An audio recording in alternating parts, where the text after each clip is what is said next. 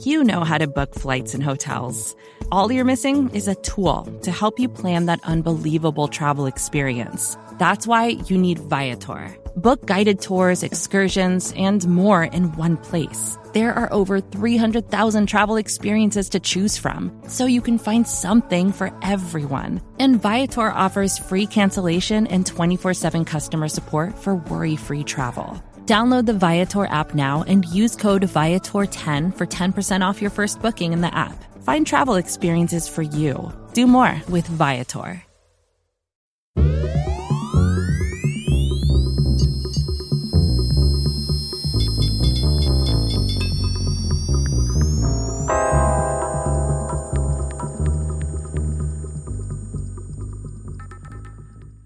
Welcome to Intercepted. I'm Justis Mosqueda here for Acme Packing Company, and I'm joined by Mark Bullock. Say what's up to people, Mark. Hey, how's it going? Um, so on the front end, I want to plug uh, your Substack. Can you talk about the uh, work that you're doing there?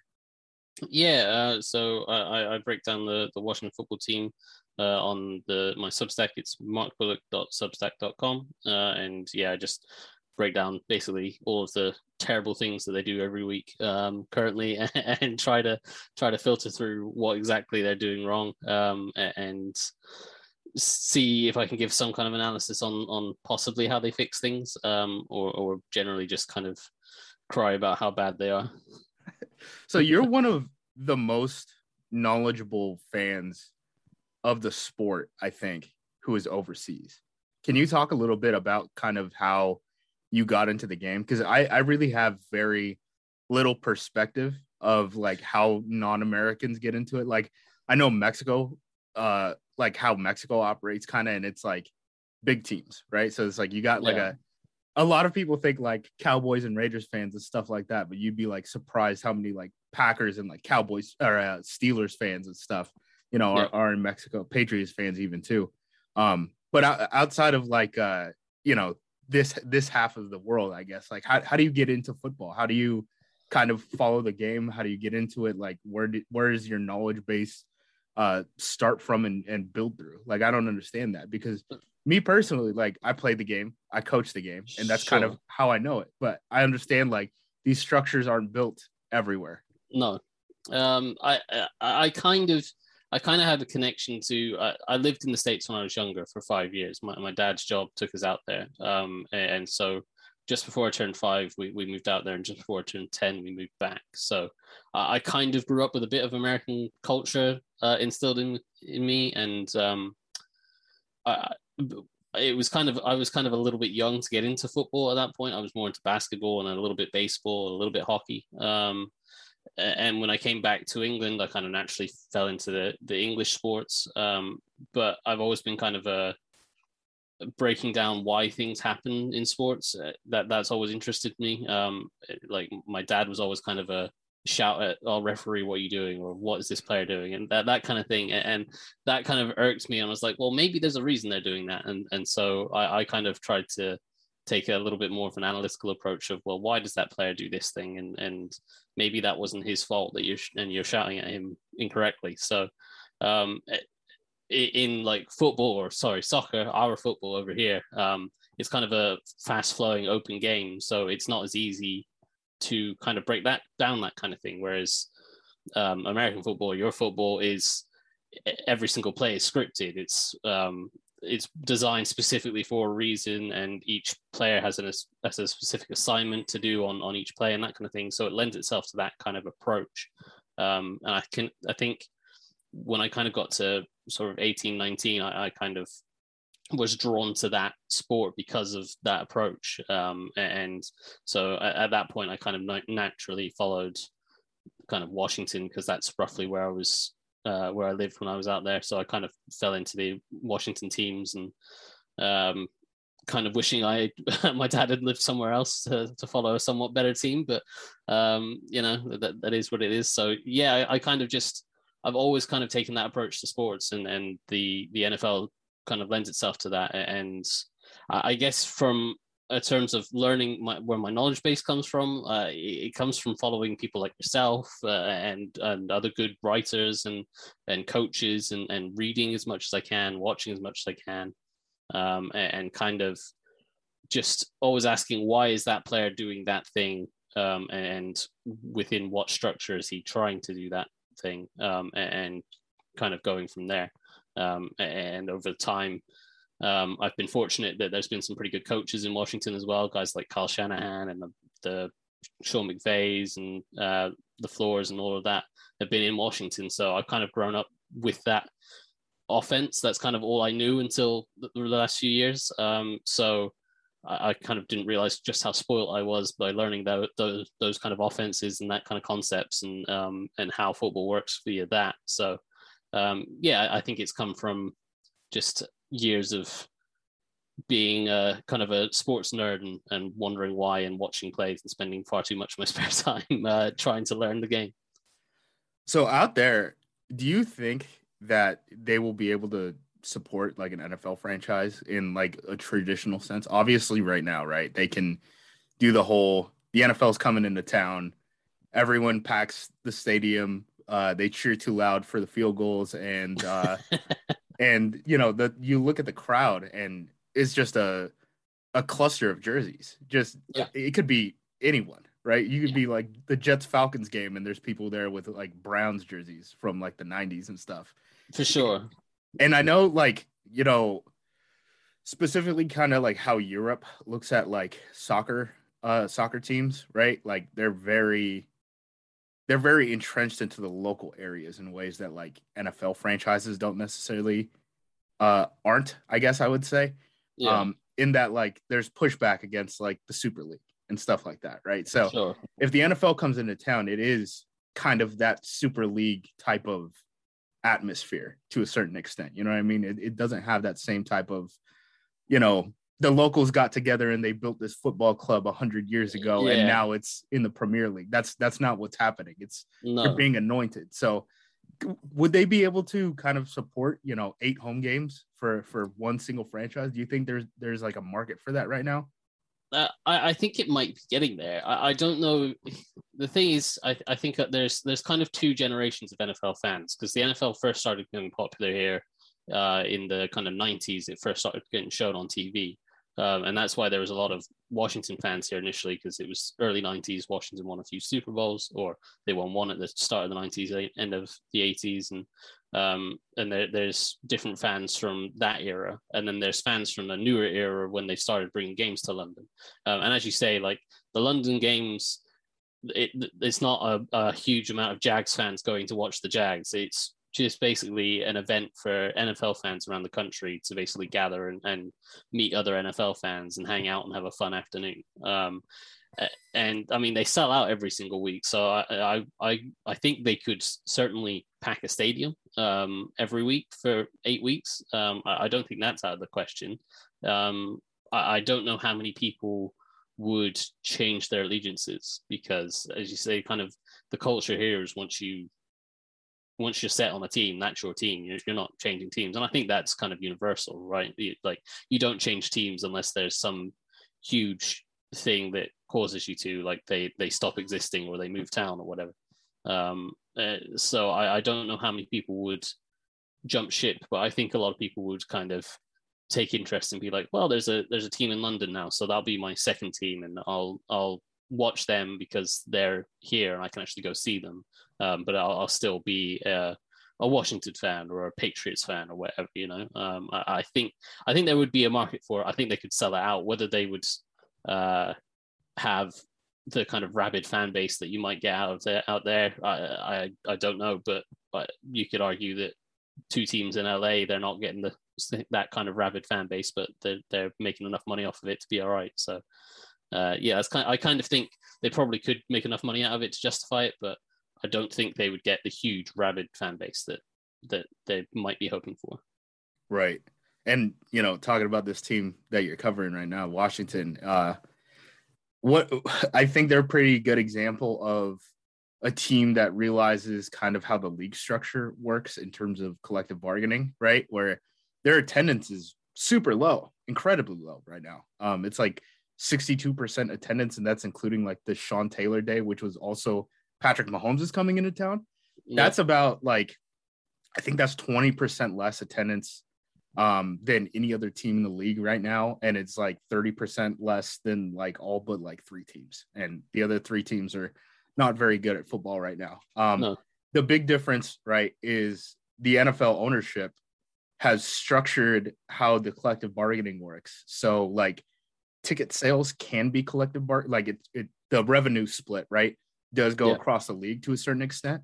What doesn't go across the league is the boxes, the luxury boxes, which is right. why you're why you're seeing every single NFL stadium now looks at AT&T what they what they built um you know Jerry built in in Dallas right now. Sure. Every team looks at that as like the blueprint where they're like, "Oh, this is how we keep money from Mike Brown of the Bengals, and this is how we keep money from Mark Davis of the Raiders. Like this yeah. is how this is how we can keep our own money in our pocket um, locally. So I think that's kind of interesting. Speaking of this team, um, you said you know people don't change teams unless you know something massive happens. Uh, Washington Washington seems like they're they're going through a little bit of that type of transition right now. So I'll give you my perspective on these emails first and foremost, and then I kind of want to get your thoughts. I thought it was very convenient at the front end that the stuff about DeMaurice Smith leaked out a day before the they had the vote for the NFLPA. I thought that that was very weird. Um, I couldn't tell kind of where this stuff was leaking because obviously there's only a handful of people who have these emails, right? The league must have had it because of the investigation. The Washington football team must have had it, and then obviously the original owners of those emails, right? I mean, Bruce Allen has knows, you know, what he said, right? So there, yeah. there's only so many places that this can go from. At the front end, I thought this is probably coming from the league, right? Information doesn't come out by accident. Someone wants you to know it. Um, on the front end, I thought, you know, this was maybe the league trying to get out of the Washington investigation by saying, we got someone, right? And then on the front end, the influencing a vote on who runs the the union for the players, that would be a massive deal, right? Like that's that's a massive conflict of interest if you're able to do that in literally America's largest publication, which was the New York Times. Um, it seems as this is unraveling, it is not coming from the league because now the league's top lawyer is tied into this, and I don't understand why they would want to kind of shoot themselves in the foot in that way, right? So I really don't know where these emails are coming from. Um, what what's kind of your perspective on all of that? Because I'm trying to make sense of all this, and with what I have, and again, I'm looking at this from like you know thirty thousand feet up type of view. Yeah. Uh, it's not making sense to me. Yeah, it's it's kind of difficult to really put your finger on. Um, eh, there, there's some theory in Washington and around Washington people that um, the emails have come out as part of a of a thing between Bruce Allen and, and Dan Snyder. And Bruce Allen was obviously the team president in Washington for a decade, and um, he was kind of best buds with Dan Snyder, and and um, he was his right hand man, and, and, then there was kind of a messy divorce at the end of it, and uh, supposedly there's been legal battles between the two of them where um, Bruce Allen was was trying to get the other owners, the other part owners of the Washington football team to uh, overthrow Snyder or you know have leaked stuff leaked about Snyder um, and and get him forced out by the league, and, and, so the the whole thing with Snyder buying up the the remaining ownership of the team uh, and becoming the majority, well, the hundred percent owner um, uh, a few months back kind of played into that.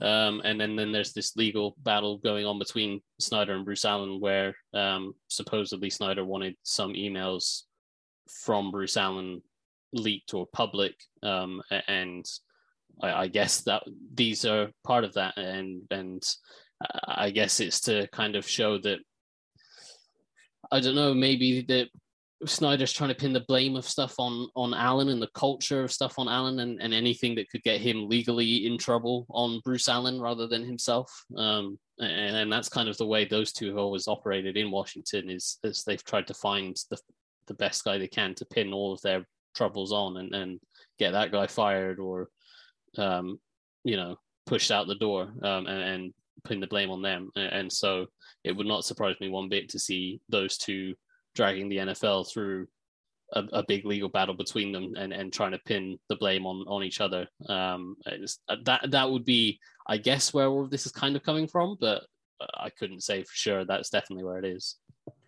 Yeah, I read a theory um, a couple days ago that because there is there was a report from India that Dan yes. Snyder is somehow linked to like Jeffrey Epstein and stuff like that. And oh, okay. And that like so Bruce so Bruce Allen, you know, obviously from like the Adam Schefter stuff that came out, right? Like he is kind of a source, you know, yeah. a lot of times. And seems like he's trying to link him to that and like trying to like distance himself from Jeffrey Epstein, which is probably a smart thing to do in 2021.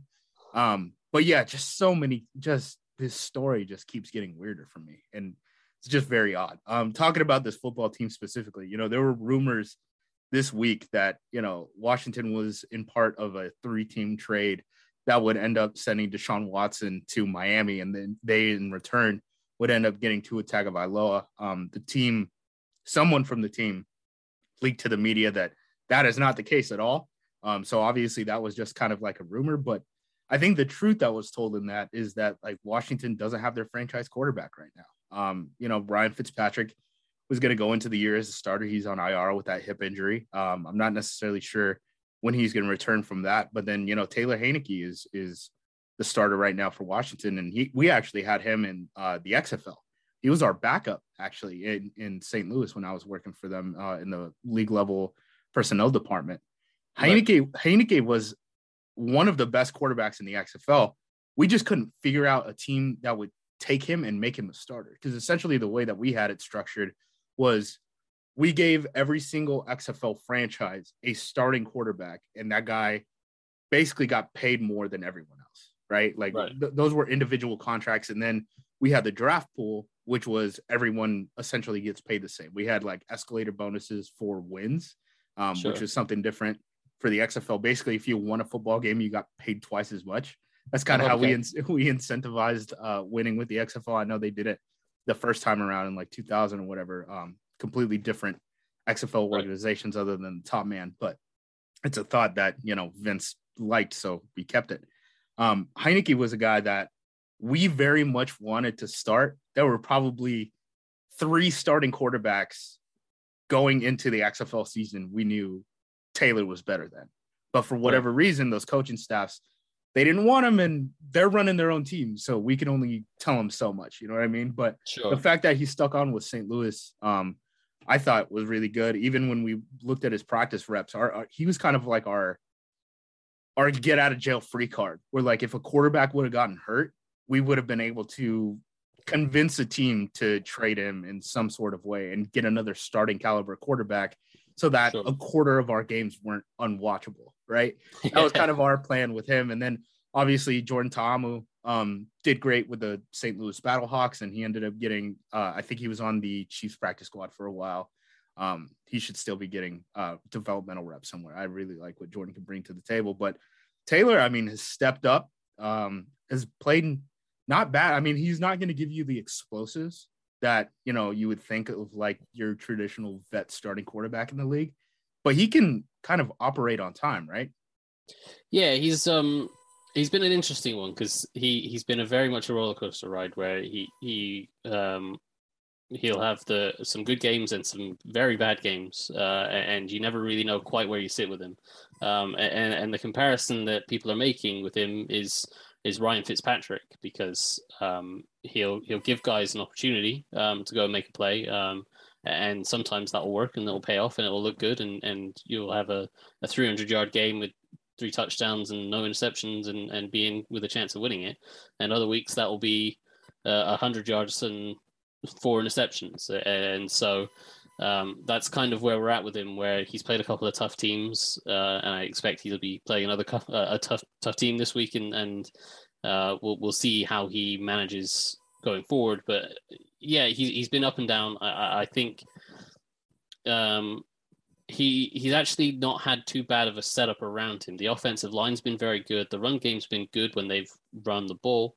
Um, at receiver, obviously, I, I think we're going to get on to a couple of the receivers, but um, Terry McLaurin's obviously a stud. Um, and they they've had some other guys step up around him, um, and so he's had some decent weapons and, and some opportunities. Um, and when he has been kind of his natural self, he's he's made some good plays. He's used his mobility to kind of scramble around and, and extend plays and and kind of make things off script. Um, but there's been some opportunities certainly last week that uh, against the Chiefs that he missed, and and there there's a theory going around that um, they're coaching him to try to be a little bit more of a game manager than um, and take less risks, and that is resulting in him missing opportunities to throw the ball down the field. Um, I'm not sure I 100% buy into that, um, but he certainly isn't uh, just putting the ball out there the, the way he was um, earlier in the season. So you already touched on Terry McLaurin. So McLaurin and Samuel were both uh, did not practice yesterday. Um, recording this on on a, on a Thursday. Maybe they record. Maybe they uh, practice on this Thursday. Um, we're we're doing this before noon Pacific time, so we don't have the injury reports yet. How big? I mean, it's obviously big, but do they have a chance to win the ball game if if those guys can't play, or even if Terry misses the game? You know, do do they have a chance? Is there enough explosive power offensively? Because you know Antonio Gibson, who's kind of like their explosive back too. If we're talking about you know a guy who can get 15 plus yard, you know, chunk plays and just move down the field, he's that guy, and he's on the injury report too. So it's like all yeah. the explosive guys are the guys that they might be missing this week. Yeah, they, they have they went into the season kind of with a core of guys that you thought they have a, a decent set of weapons. They had Terry McLaurin is is fantastic, and I think he'll establish himself as one of the best receivers in the league. Um, Curtis Samuel is, is a, obviously a, a, a, very dynamic threat, as you mentioned. Antonio Gibson um, is not in a too dissimilar role to Curtis Samuel, but he's a he's a back rather than a receiver. Um, and Logan Thomas emerged last year as a tight end, um, and three out of well, as you say, all four of those guys are on the injury report right now. Um, I, would be surprised if Terry McLaurin doesn't play. Um, Curtis Samuel has kind of been, he's been battling an injury all off season, um, and he didn't play for the most of the se- start of the season. Um, and they kind of got him back for the last couple games, but he's been on a limited pitch count, and and they've gone over that, and they've kind of felt like he's not necessarily fully himself yet. So I'd be I wouldn't be surprised if he doesn't play. Um, Gibson's been battling a shin injury, so I, I, I don't know whether he'll play or not. He's made he's made it through the last few weeks after not practicing, but um, he was noticeably kind of limping at the end of last week. So I wouldn't be surprised if they tried to rest him. Um, and Logan Thomas won't be back until next week because I think he went on IR. So um, yeah, Terry McLaurin, if he doesn't play, I don't see where the production comes from the passing game. Um, they, they've had some guys step up. Uh, Ricky Seals Jones uh, as a tight end. He, he stepped up in place of uh, Logan Thomas. Uh, they've got Dyami Brown, um, the rookie from uh, North Carolina, I think. Um, he he uh, is a is a nice down the field threat, but he hasn't quite got on the, the same page as Heinicke so far this year. Um, I don't know whether he would be able to replace Terry McLaurin. Um, it'd be a pretty tough job for him to do. And then they kind of got a bunch of guys like Adam Humphries and Dax Milne and, and that kind of thing that are, are decent players, but you're not going to get the explosive chunk plays out of them. So, yeah, if Terry McLaurin isn't playing, then I, I I have no hope for Washington. I don't think Washington will win anyway, but um, if Terry McLaurin's out, then yeah, they they they will. It'll be a long day for me. All right. Now that we've uh, covered our bases, uh, we're going to toss it to break and then we'll get more in depth on kind of these matchups. Vacations can be tricky. You already know how to book flights and hotels, but now the only thing you're missing is, you know, the actual travel experience. Because is it really a vacation if you're just sitting around like you would at home? You need a tool to get the most out of your time away. That's where Viator steps in you can book guided tours, activities, excursions, and more in one place to make your trip truly unforgettable. Viator has over 300,000 travel experiences to choose from. Everything from simple tours to extreme adventures and all the niche, interesting stuff in between. So you can plan something that everyone you're traveling with will enjoy. Real traveler reviews give the inside scoop from people who already been on the experiences you're considering, so you can plan with confidence. Free cancellation helps you plan for the unexpected. And 24 7 customer support means you can travel worry free. Download the Viator app now and use code Viator10 for 10% off your first booking in the app. Find travel experiences for you. Do more with Viator. All right. And we're back with Mark. Um, let's talk about when Washington has the football, uh, first and foremost. So, that offensive line, you said they've been doing good, um, but they're a little banged up right now. I know Cosmi, Scherff, uh, Leno, all three of them are on the injury report too. Um, so not just talking about this passing game. Actually, let's start it with this. Adam Humphries. So you're going to remember Adam Humphries as the guy who got $40 million from the Tennessee Titans and then basically did nothing with it. I, I don't know if I don't know if any player has ever gone from like I'm a producer, I got paid to just completely like falling out of like the thought of the general NFL base as much as him. How, how much is he doing for you guys right now? Because you talked about him before the break. You know, yeah, he's a decent player, but he's not he's, dynamic. No, he's not dynamic. He's a, he's kind of their their slot guy, and you know, I think in an ideal world, um, they'd have Dyami Brown playing the Z, uh, Terry McLaurin playing the X, and Curtis Samuel would play in the slot instead.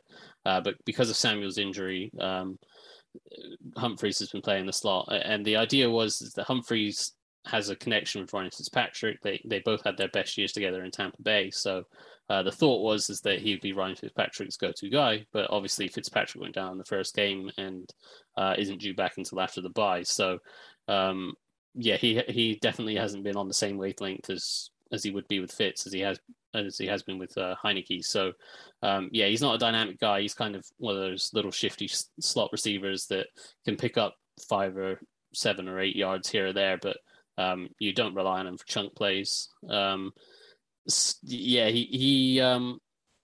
To your comment of he's gone from the guy that got 40 million to doing nothing with it i would say look at just about any washington free agent for the past 20 years and you'd probably see a lot of guys in a similar situation um, but yeah certainly um, yeah, he's not a guy that moves the needle certainly uh, he, he he's a he's a solid productive football player but he's nothing more than that. So one benefit Washington is going to have going into this game is the fact that Green Bay's pass rushing unit is banged up. Obviously, they just signed Whitney Mercilus. He's at practice today. Who knows how much he's going to be able to um, get into the game? I mean, I don't, I don't think that it would be that hard to get a pass rusher, at least in situational reps, um, into the game off of a short week. Uh, you could look back at like Khalil Mack when he was traded from from the Raiders. They got him quickly turned around against Green Bay, and he basically only played pressure packages, right? Because you have to learn the verbiage and the checks and all that stuff. Yeah. Um, I think you can get Whitney Mercilus some reps in this upcoming game, but the fact that they have three guys on IR at outside linebacker, including Za'Darius Smith, that's a big deal in of itself.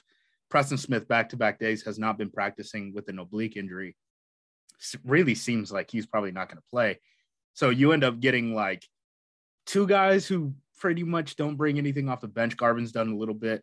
Rashan Gary, who's just a bull rusher, and then limited Whitney Mercilus snaps off of the bench, right? So that's that's kind of what these you know the football team is going to get. Um, so if they're able to hold on to that ball a little bit, are they are they going to be able to get enough explosives? I guess a lot of that's dependent on the wide receivers being healthy, right? Yeah, for sure. If Terry is is in the game, then that that's absolutely a, a winning matchup for them. Um, I, am sure they'll try to get, hit up, dial up some stuff to uh, Dyami Brown as well, um, who was kind of a deep threat in college, and he has a little bit more to his game, but um, he's had a few struggles with drops. But they've been trying to hit some stuff to him down the field. They just haven't quite connected on that. Um, so I, I would expect them to try to take some shots with those guys, especially with as you say, the injuries uh, with the with the pass rushers. Um, and Washington's offensive line has been pretty good um, in both the run game and in pass protection. Um, eh, you you mentioned they did have injuries to uh, Cosmi at right tackle and Brandon Scherff. Um, but they've had Wes Schweitzer step in at right guard. Um, he was the starter at left guard last year, uh, and they had um, well, I can't remember the backup tackle's name right now, but he uh, started last year at left tackle and is now their backup swing tackle. So he's starting at right tackle now. Um, and, and, those guys stepped in last week against the Chiefs and, and, and held up admirably. So um, I, I, don't think pass rush will be too much of an issue with them uh, for them. Obviously, as you say, Packers are missing some guys, so I, I, think that could be a chance for Heinicke to hold onto the ball and let those down the field shots develop. Um, it's it's whether a Terry McLaurin's fit and healthy, ready to go, um, and, and, b whether they can scheme some, some stuff up with with Dyami Brown um, and, and, Terry together, um, which generally they're pretty good at. It's, it's whether Heinicke can uh, can connect on it. Uh, just one note that I want to bring up: uh, Jace Sternberger is uh, a tight end for you guys now. You guys signed him to the 53. Yes. He is infamous in Green Bay for being the pick before Terry McLaurin. Um, I, I, w- I want to put that on your radar. A I didn't of, know that. A lot of screenshots. Yeah, I know because you're not like in the depths of, of Packers fandom brain.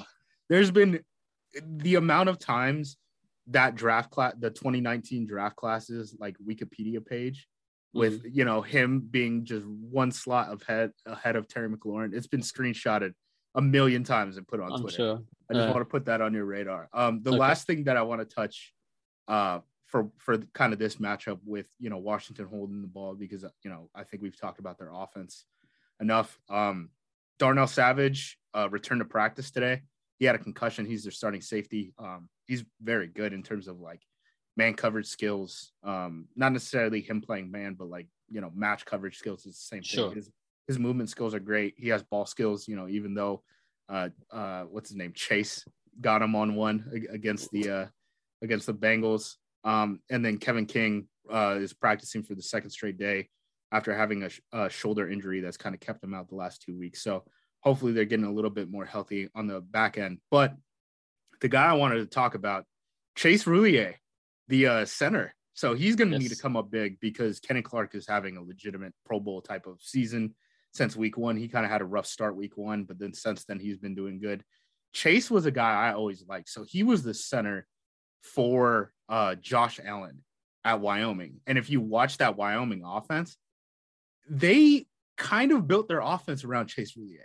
Like they would run behind him, they would do pin and pull stuff that no one else would do with their center because of how athletic he was. And it shows up on film sometimes. I know it's been a little bit up and down, but how has he been playing this season? And how do you think he's going to hold up against Kenny Clark? Yeah, he's been doing really well this season. He's he's really stood out to me. He he actually got a contract extension in the off season um, to to be their their starting center. And actually, last week against the Chiefs, I, I think he was mic'd up, or someone on the defensive line was mic'd up that was real near him. And, and just before every single snap, you could hear him making all the calls, and it was just, it was amazing for a nerd like myself hearing him making all the calls and um, identifying the mic and like he was doing all of that. They they didn't put that on Heinicke. That was all, all on Roullier, and and so he um he certainly has a, a big role on that offensive line, um, and he was rewarded with his contract in the offseason, and he's been playing up to it this year. They they've been doing a lot of um, a lot more uh, sort of play action passes with a with a pulling guard because they know Roullier can shift across and, and cut off a, a three technique trying to penetrate on with with um, with the pull. So um, they've been doing a lot of that um, as part of their play action game, um, and he's been holding up. They they obviously trust him on screens, as you say, the pin pull kind of stuff in, in the run game. Um, if Brandon Scherff is is back healthy, which I'm not sure he will be, but he, I, I, know he's been kind of working to the side at practice um, the last few days. So um, I guess there's a chance when those two are together, they they love those pin, pin pull runs to the right um, with those two pulling out, and they do a phenomenal job doing that. So, uh, yeah, Chase Roullier has been playing very well, um, and the the thing that has stood out to me more than anything else has been the with Sam Cosmi being a rookie at right tackle, he's he struggled early. Um, and, and, what the offensive line's were trying to do is let Brandon Scherff slide across to him as often as possible. Obviously, they'll they'll chip every now and again and with a tight end or what have you, but they've been trying more often than not to have Scherff slide across, and, and that will often leave Roullier one on one with with a nose tackle. Um, and he's been picking that up very well. Um, so overall, I, I, think he's been doing a phenomenal job. Um, how he'll do one on one with Kenny Clark, uh, that that's I, I don't know if he'll handle that necessarily one on one the whole game. Um, and, and, obviously, you wouldn't design that as the plan. Um, and without Cosmi at right tackle to worry about, or perhaps without the um, the pass rushers that you mentioned that are out missing um, on the edge, that they might not necessarily have to slide the guard out to help on the right tackle side. So uh, they might be able to keep a little bit more solid um, interior and, and, double up on Clark. Uh, I'd imagine that will probably be their their focus with their pass protection plan this week. Flipping to the other side of the ball, um, just want to talk about Green Bay a little bit on the front end. Uh, David Bakhtiari has returned to practice. He has 20, what now it's 19 days uh, to return to the team off of IR. Um, I don't know if he's going to go this week. I would assume that he's probably not, just because the way that they've talked about him, they've basically said, we don't want to rush it. Right. So whenever you hear the staff say, we don't want to rush it, I'm immediately going to think, all right, he's not going to play this week. No, so that's kind of this situation up front. Josh Myers is out uh, at center. They had a backup come in, Lucas Patrick. He did actually a pretty good job. Everyone uh, on that staff said that he graded up as their top offensive lineman and in uh, last week. So I don't think that's going to change by any means. The, their weak point is kind of Royce Newman, who's been playing right guard for him. He did really well in the preseason and he's had some struggles. Um, some of it has been like mental lapses and not being able to pa- pass off stunts correctly. Um, but Billy Turner at right tackle has kind of been just like the only vet on their line who has started every game. Um, right. And Rodgers is, you know, has applauded him and said, you know, maybe he should be considered for uh, Pro Bowl this year.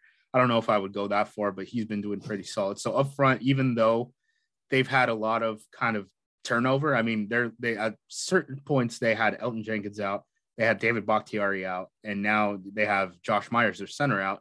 So that whole kind of left side of the line has been a little bit of, of a trouble. And then right guard, uh, they've had some issues, but Billy Turner's kind of been that guy. Um, offensively, I think their biggest problem right now, MVS is out, so they don't have a speed guy downfield. That that's another thing that should probably be noted.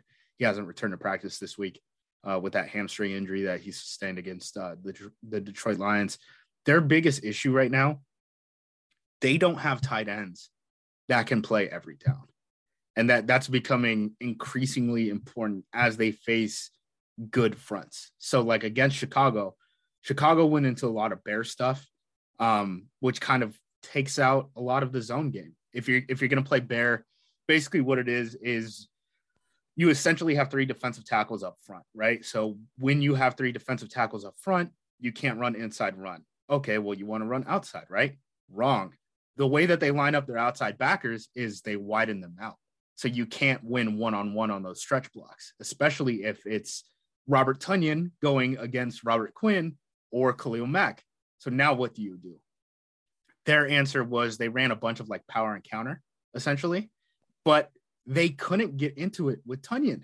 They couldn't because right. Tonyan, Tonyan is getting his butt whipped in the run game. So you either have to concede and say, okay, Marcedes Lewis is out there. He's going to be able to get some of these blocks, but he can't block counter because you don't want him pulling and going across the formation. That's not what you want to do with him.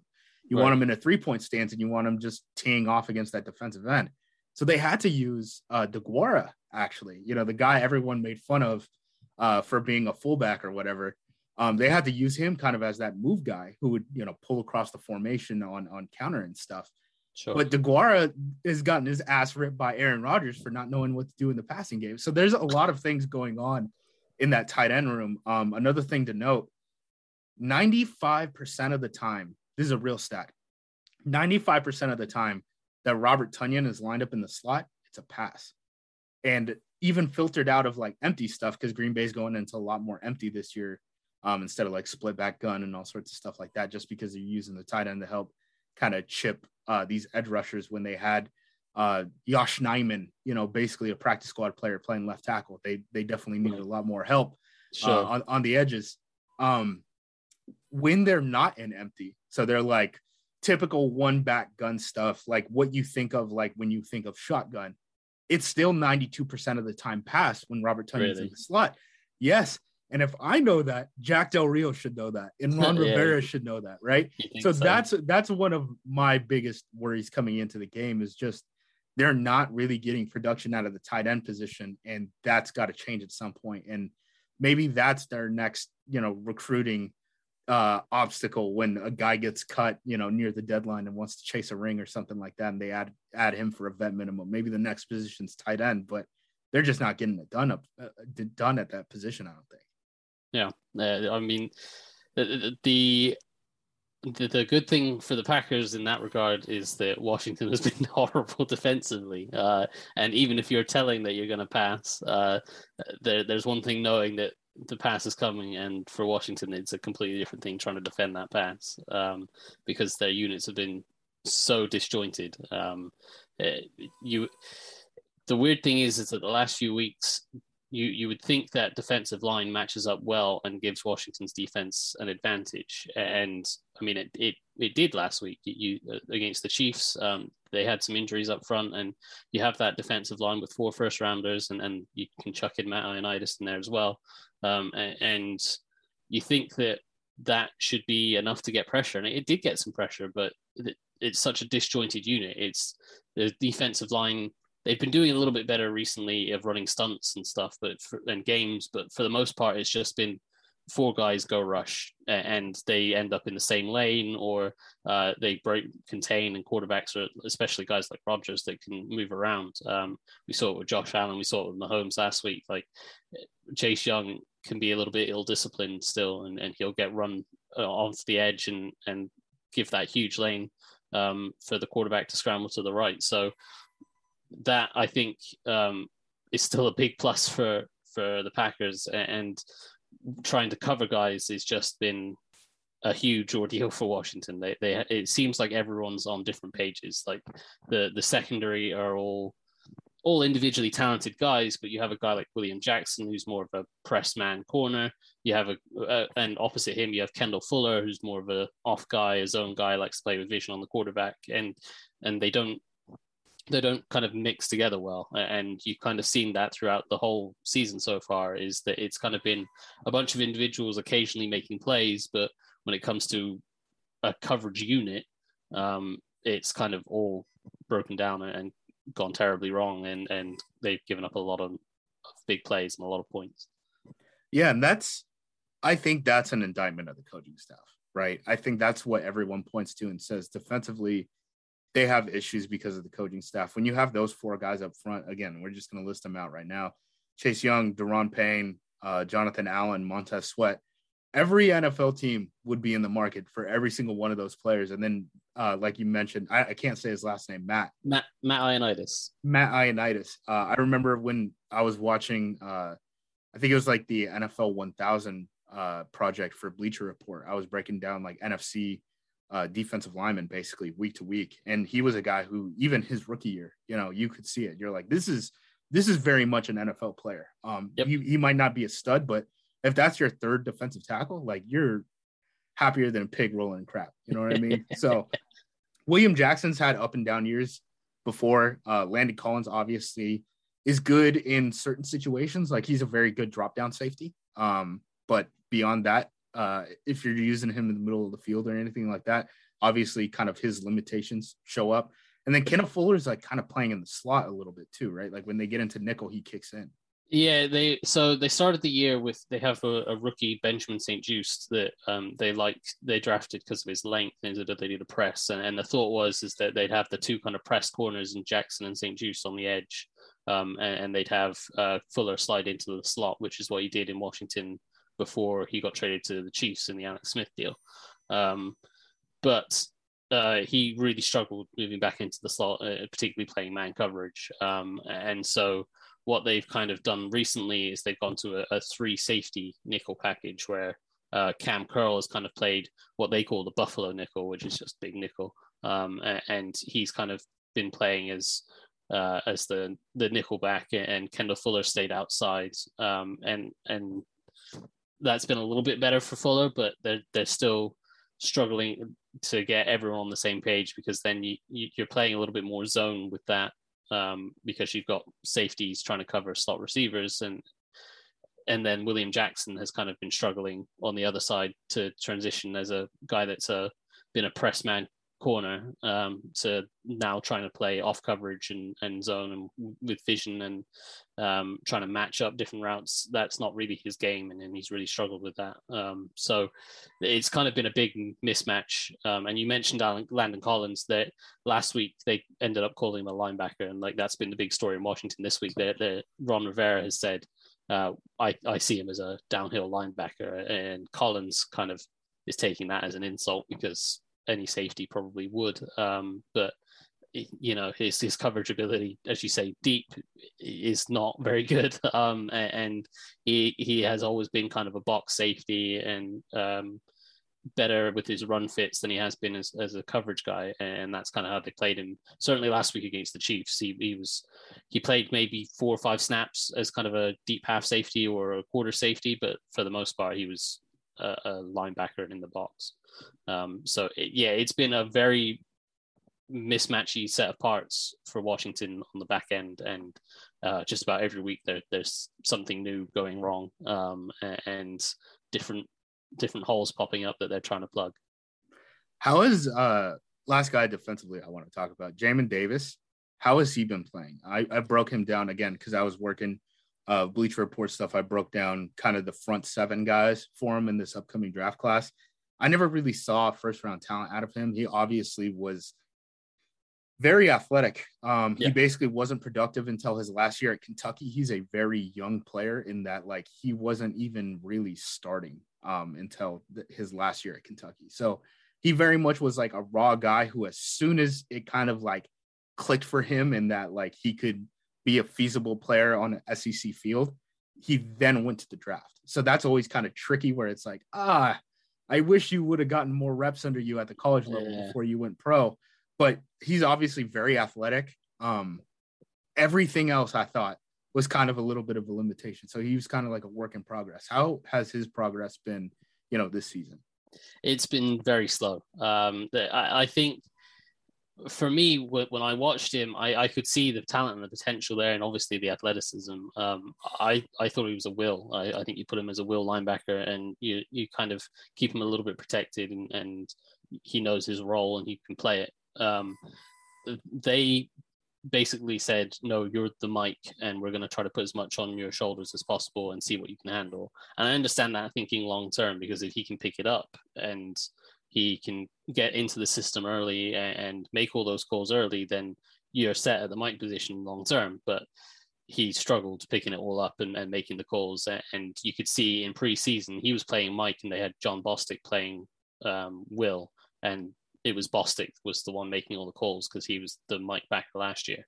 Um, so you could see Davis was struggling, and to the start of the season, Davis every time there was a, a run play, he was a, a step late, kind of diagnosing exactly what was going on and, and checking is the quarterback keeping that on a bootleg or um, you know where, where, exactly was the ball where exactly is my fit? And, and, that would left him late to plays and you know let offensive linemen reach him that offensive linemen shouldn't be reaching him at all because he's incredibly athletic. So um, you know that that has been an issue for him and he's had a really slow start um, for the la- for the first five weeks, he he I don't think he played more than fifty percent of the snaps in any of the games. Um, last week against the Chiefs, I think it started to click for him a little bit, um, and, and, they had Cole Holcomb take over at the play calling, um, and Holcomb's playing Sam, but he's still calling the plays, and D- Davis is kind of playing the Mike, but playing the will at times as well. Um, they, are kind of moving guys around up there. Um, as I say, it's quite flexible with where guys are playing right now.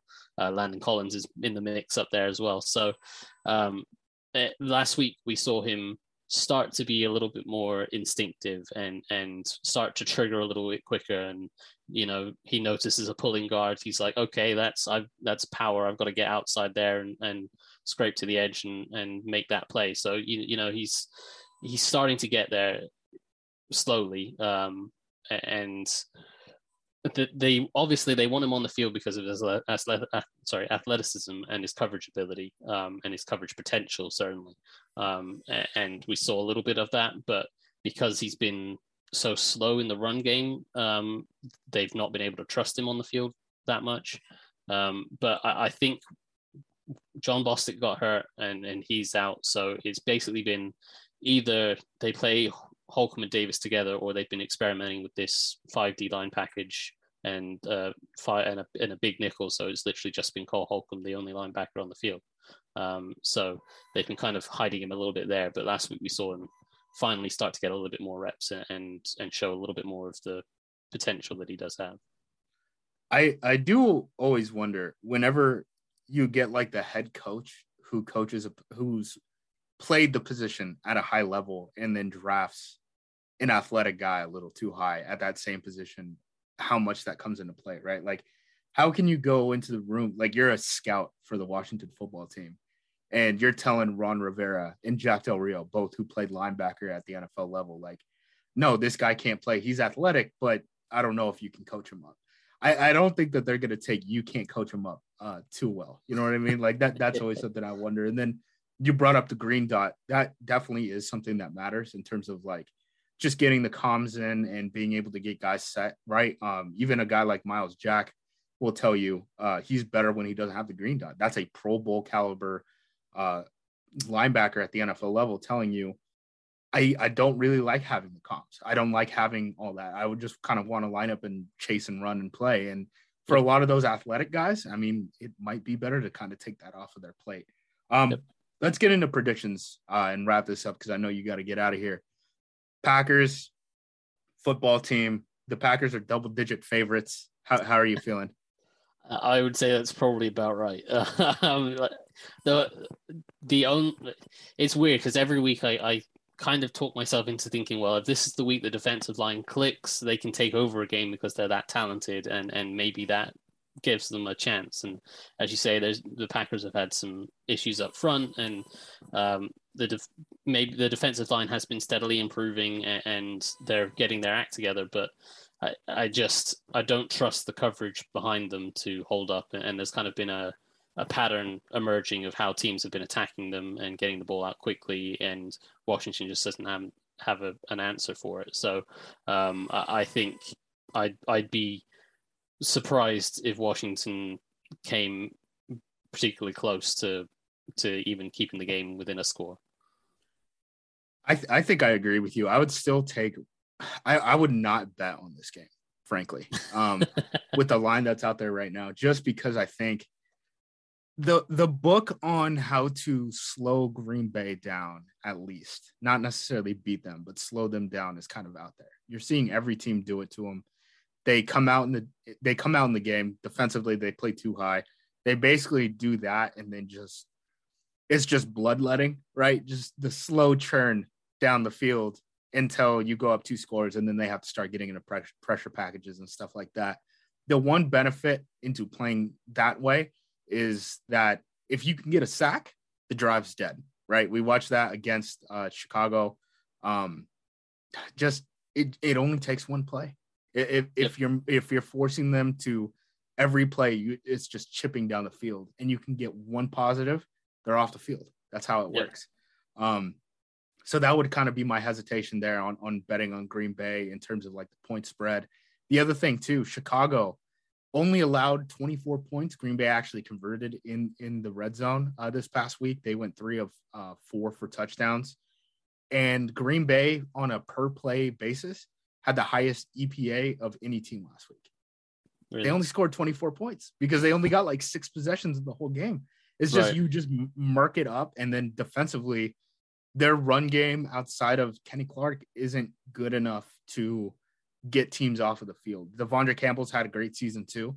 Um, he should legitimately be in the Pro Bowl uh, voting conversation uh, whenever he's up, but they just don't have a lot of dudes up front right now. And part of that is outside linebacker just being so banged up, but there's not a lot of defensive line talent out there either. I mean, you're basically hoping that Dean Lowry gets like three penetration plays in the backfield every week, kind of, yeah. um, to, just to help your run defense. So I'm kind of on the same page with you.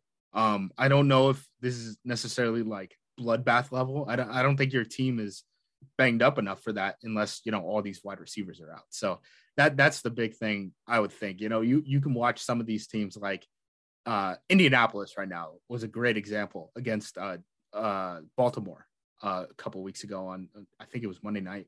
um, where they're down to their fourth and fifth cornerback. And then Lamar's, it's just like he's throwing on air. It's like seven and seven, basically, right? You can get some of those teams like that. Th- that's when you see the bloodbath is the cluster injuries, especially at prevention positions, right? Like the secondary or the offensive line. I don't think Washington's in that situation right now. So I'm going to take Green Bay, but I would not bet on this game. Yep. I, I think that's totally fair.